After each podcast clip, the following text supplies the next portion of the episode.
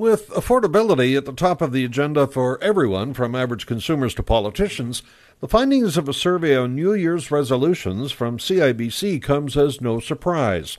Obviously, with a bank doing the questioning, their objectives would center around finances, and topping the money to do list for 2024 is paying off debt. High interest rates make borrowing more expensive, so many see debt reduction as a method for reining in costs. Interestingly, though, high interest rates also encourage saving, and an equal number of Canadians said putting money aside was their top priority. Now, two thirds of those who responded figure we are headed into a recession or already there, and more than half said they are up to dealing with the implications of an economic downturn. But there were some worrisome findings in this one, too. Roughly 80% of those polled said the primary reason for taking on more debt is to pay day to day consumption or rising costs. That's one idea any financial advisor would warn against.